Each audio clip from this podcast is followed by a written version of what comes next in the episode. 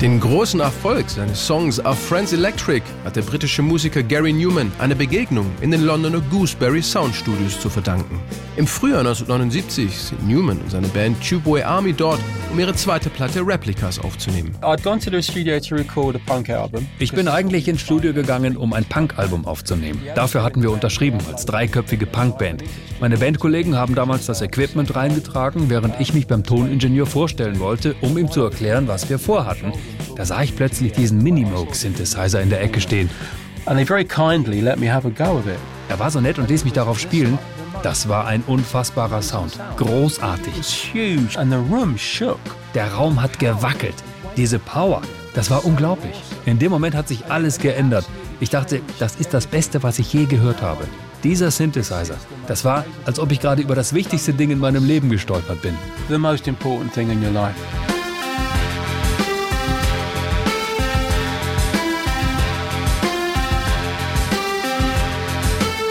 Ursprünglich hatte Gary Newman den Song auf einem alten, verstimmten Kneipenklavier geschrieben. Der breite Sound des Synthesizers gab ihm aber eine ganz neue Wucht und Atmosphäre. Our Friends Electric bestand zunächst aus zwei unfertigen Liedern, die er dann zu einem neuen zusammenfügte. The music. Die Musik gibt die Richtung vor. Du schreibst zuerst die Musik, kreierst die Atmosphäre, versuchst ein Bild im Kopf zu erschaffen und wenn du das geschafft hast, dann arbeitest du am Text und am Gesang. Und die Musik hilft dir dabei. Auch beim Text hat Newman auf etwas zurückgegriffen, was er schon vor längerer Zeit geschrieben hatte. Ein dystopisches Buch, das aber noch nicht veröffentlicht war. Darin geht es um die Welt und vor allem um die düstere Metropole London, wie sie aus damaliger Sicht 30 Jahre später aussehen könnte. Das ganze Replicas-Album besteht aus diesen kurzen Geschichten. Die habe ich einfach zu Songs umgeschrieben. Deswegen ist das Album auch so Science-Fiction-mäßig.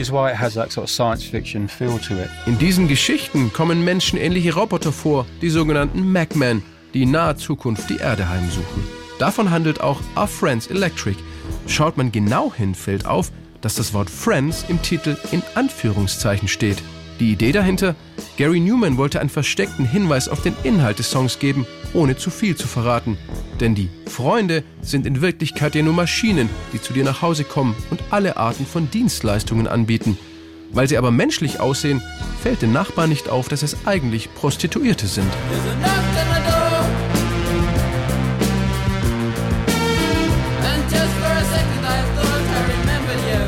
Sowohl das Albumcover von Replicas als auch das der Single zeigen in unterschiedlichen Ausschnitten ein weißes, ausdrucksloses Gesicht, das den Mond anstarrt.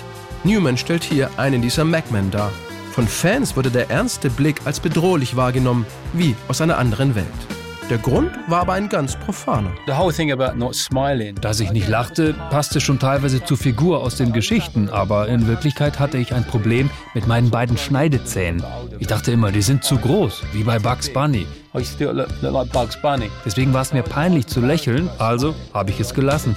Ich wollte ja nicht aussehen wie ein Hase. Mit Our Friends Electric schafft es Gary Newman Ende Juni 1979 an die Spitze der britischen Singlecharts. Der Song über einen Roboter, der als Prostituierter arbeitet, verkauft sich über eine Million Mal und hält sich insgesamt vier Wochen auf Platz 1.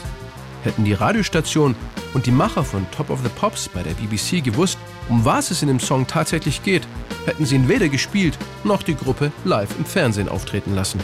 Wenig später ändert Gary Newman den Bandnamen Tubeway Army in seinen eigenen, die Mitglieder aber bleiben dieselben. Mit Cars gelingt ihnen im September 1979 ein weiterer UK Nummer 1 Hit und sogar der Einstieg in die US Top 10. Here in my car, I feel safest of all. I can lock all my doors. It's the only way to live in cars. Das gefällt aber nicht allen. Vor allem in der britischen Musikszene gönnte man Gary Newman den Erfolg überhaupt nicht, erinnert er sich.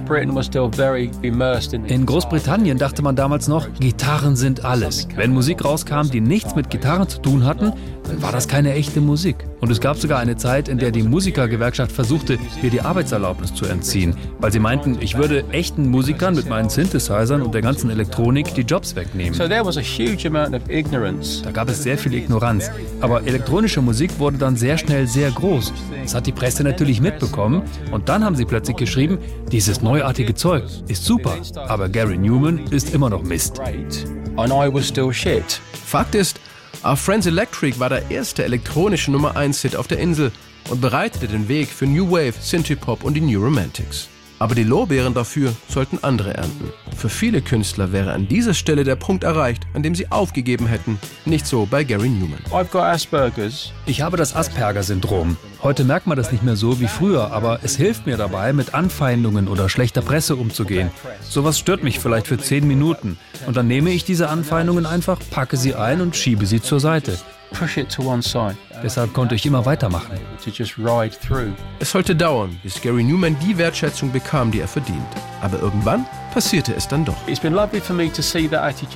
Es ist schön zu sehen, dass sich die Meinung über die Jahre geändert hat. Ich sage nicht, dass ich alles erfunden habe. Kraftwerk, Ultravox, Human League waren alle vor mir da. Aber ich war definitiv ein Teil dieser Pioniere, die der elektronischen Musik zum Durchbruch verholfen haben. Kein Wunder, dass A Friends Electric auch Jahrzehnte nach seinem großen Erfolg in der Popkultur verwendet wird. Zum Beispiel als Soundtrack in der erfolgreichen Computerspielreihe Need for Speed, in Coverversionen oder als Sample in neuen Songs. Die britische Girlgroup Sugar Babes baute im Frühjahr 2002 A Friends Electric in ihren Song Freak Like Me ein und landeten damit einen Nummer 1 Hit in ihrer Heimat.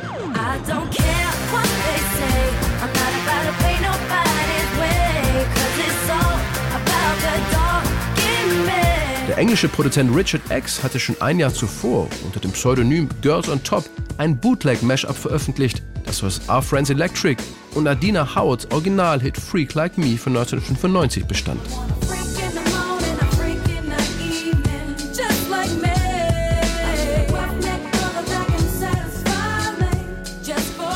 Richard X nannte sein Mashup We Don't Give a Damn About Our Friends und feierte damit große Erfolge in der Londoner Underground-Clubszene.